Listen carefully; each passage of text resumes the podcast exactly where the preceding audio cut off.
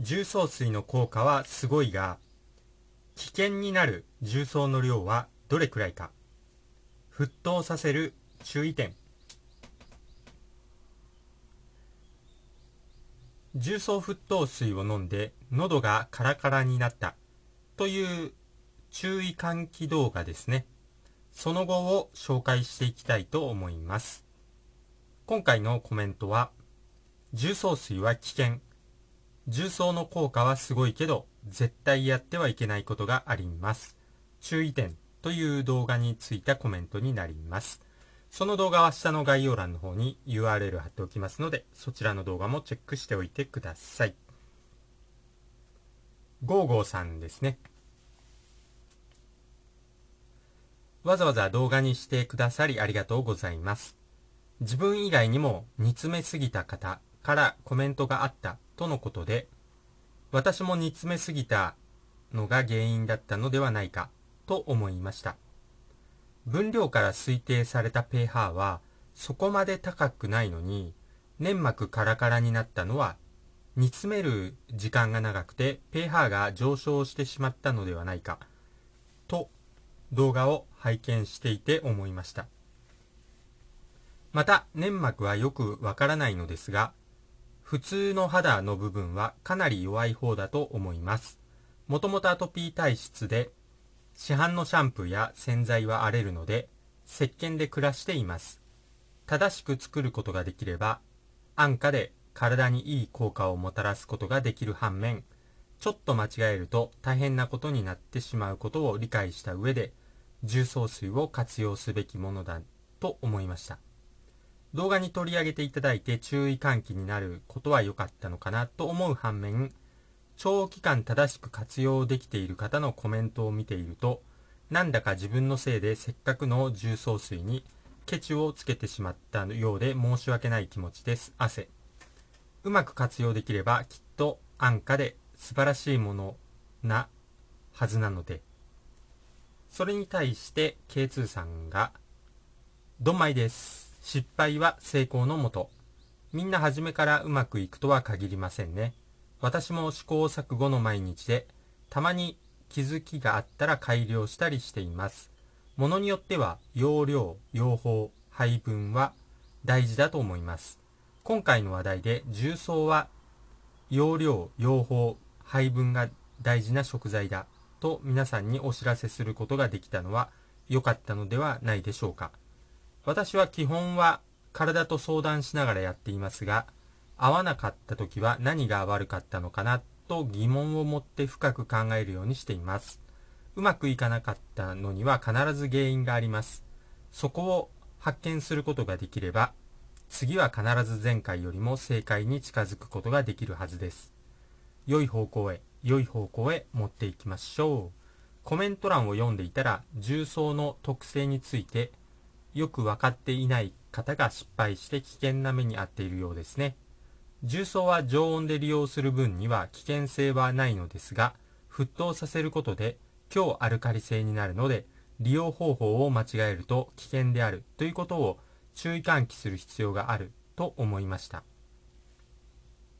実際に重曹水を沸騰させて炭酸ナトリウムにすると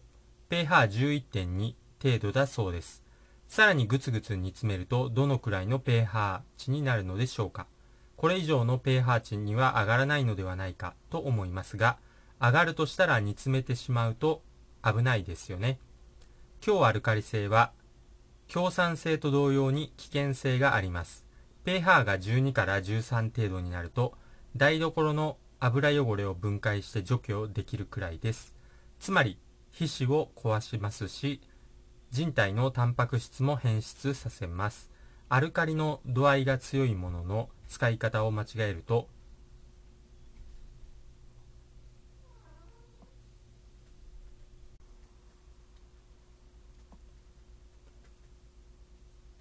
人体には危険です。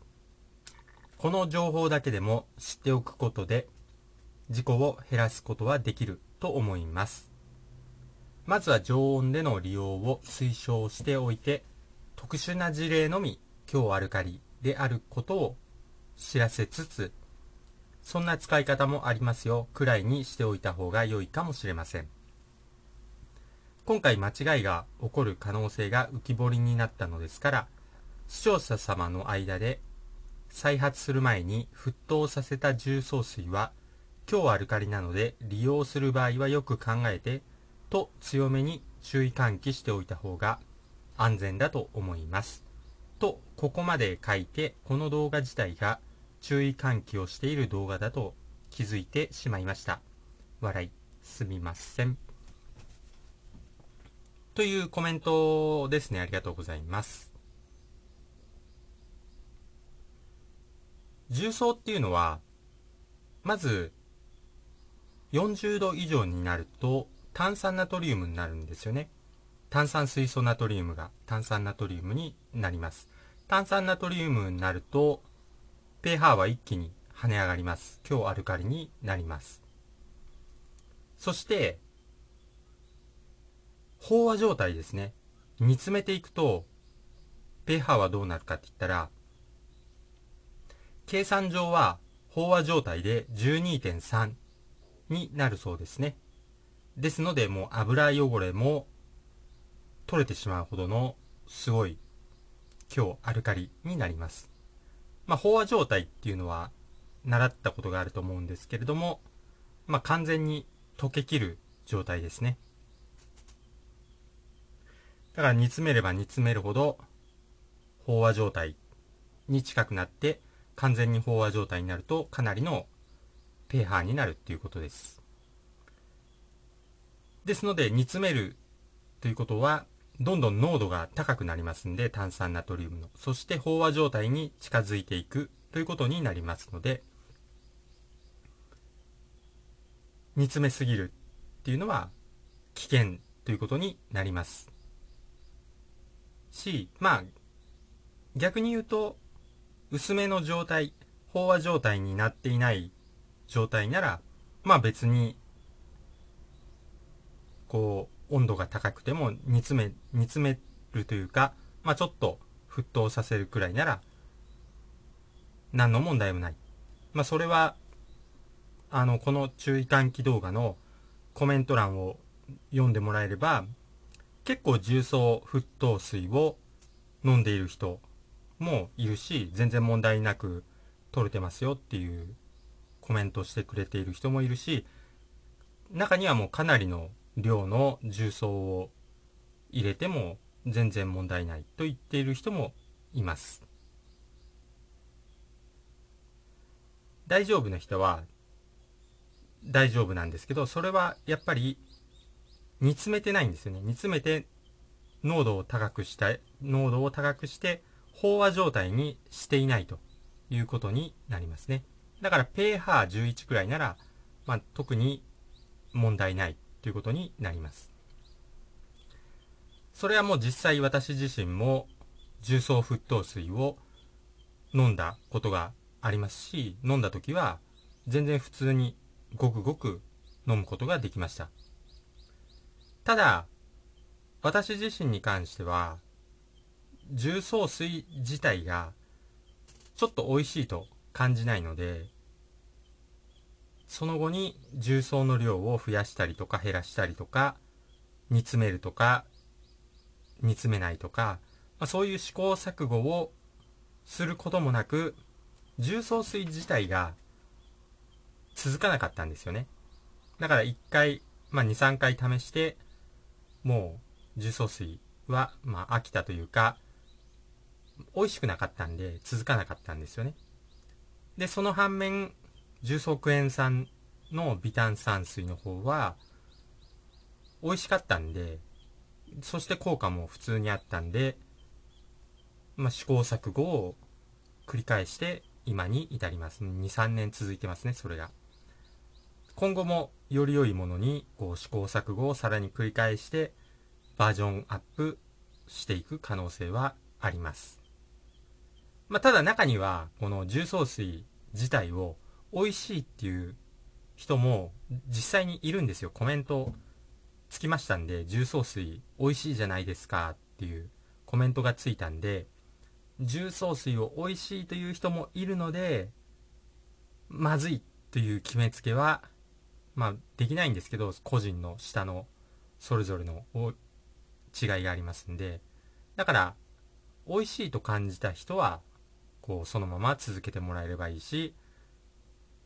まずいと感じた人は、まあ、重曹クエン酸炭酸水でも、まあ、普通に効果はあると思ってもらえれば大丈夫です。そして、私自身がもし重曹水を美味しいと思っていたら、こう、いろいろ試行錯誤する段階で、553のように、私自身がこう煮詰めて、喉カラカラになったかもしれないということですね。まあ、逆に、その結構大変な目にあったと思うんですけれども、その経験をシェアしてもらってありがとうございます。多分どんな感じかっていうのはなんとなくわかるかなと思うのが、あれですね。山芋、まあ、里芋、里芋の葉っぱってあるじゃないですか。あの、トトロの持ってる葉っぱみたいな、でかい葉っぱ。あれ生で食べると、やばいんですよ。あれも、ナトリウムなんですけど、あれ食べると、口の中がもう、カラカリッカリというか、ヒリヒリして、喉も、あれ食べ、飲んじゃうと、もう喉ももうヒリヒリして、おそらくもうほんと2、3日、かなりやばい状況になります。それの似たような状態じゃないのかなとは、なんとなく思いますね。結構やばいですよ、あの、里芋の葉っぱ生で食べると。アク抜きすれば別に普通に食べれる。食べれます。どちらにせよ重曹を日頃取り入れている人にとってはとても553の体験、まあ、勉強になる貴重な体験でシェアしてくださって本当にありがとうございますっていう感じですね。重曹水に関しては、まあ、重曹沸騰水に関しては、やっぱりなんかついつい他のことに煮詰めてる最中に、沸騰させている最中に、いろんなことに気を取られて、煮詰めすぎてしまう。なんてこともあると思いますので、重曹は沸騰させて、アルカリ度を上げる際は、飽和状態までですね、煮詰めないようにしてください。ということですね。次のコメントもちょっと参考になりますので、ちょっと紹介します。ことぶきチャンネルさん。ですね。1リットルのお水に、添付のさじ山盛り 2g くらい入れて沸騰させた重曹水を舐めたら舌がピリッとしますね。でも豚の角煮を作るのにこれくらいで煮ると豚肉がすぐに柔らかくなります。飲む場合は2、3リットルの水に対して重曹 1.5g くらいしか入れてません。あと温度も関係するのかもしれないので必ず冷やしてから飲んでます。というコメントですね。ありがとうございます。これ、冷やしても実はあんまり変わらないんですよ。もう沸騰させた時点で、あの、分解されて炭酸、水素ナトリウムが重曹なんですけれども、それが炭酸ナトリウムになってますんで、もう沸騰させたらもう、冷ましょうが、冷ましょうが、こう、冷蔵庫に入れて冷やそうが、もう pH は11くらいにはなってます。ので、こう、めちゃくちゃ煮詰めて冷やしても危険ということなんで、そこは注意してください。そして、まあ、2g、1リットルに 2g で、舌がピリッとするっていうことなんで、それもまあ沸騰させたくらいなんで、それをさらに煮詰めると、もう、やばいっていうことですよね。だから1リットルに山盛り、あ、まあ2グラムくらいだと、やばいっていうことだけは頭に入れておいてください。まあ、2、3リットルの水に重曹1.5グラムくらいなら、何の問題もないということになりますので今、ことぶきチャンネルさんのコメント参考になります。参考にしてください。ということで、今回の話は終わります。ま何か気づいた点とか体験談ありましたら、コメント欄で教えてください。ということで、今回の話は終わります。最後まで聞いていただいてありがとうございました。今回の話が参考になったよという人はぜひ高評価、グッドボタンをポチッと押しておいてください。よろしくお願いいたします。では私がトレーニング中につぶやいている言葉を紹介して終わります。幸せに満たされ、幸せが溢れてくる。幸せにしていただいて本当にありがとうございます。豊かさに恵まれ、豊かさが溢れてくる。豊かにしていただいて本当にありがとうございます。強運に恵まれ、やることなすことすべてうまくいく。強運にしていただいて本当にありがとうございます。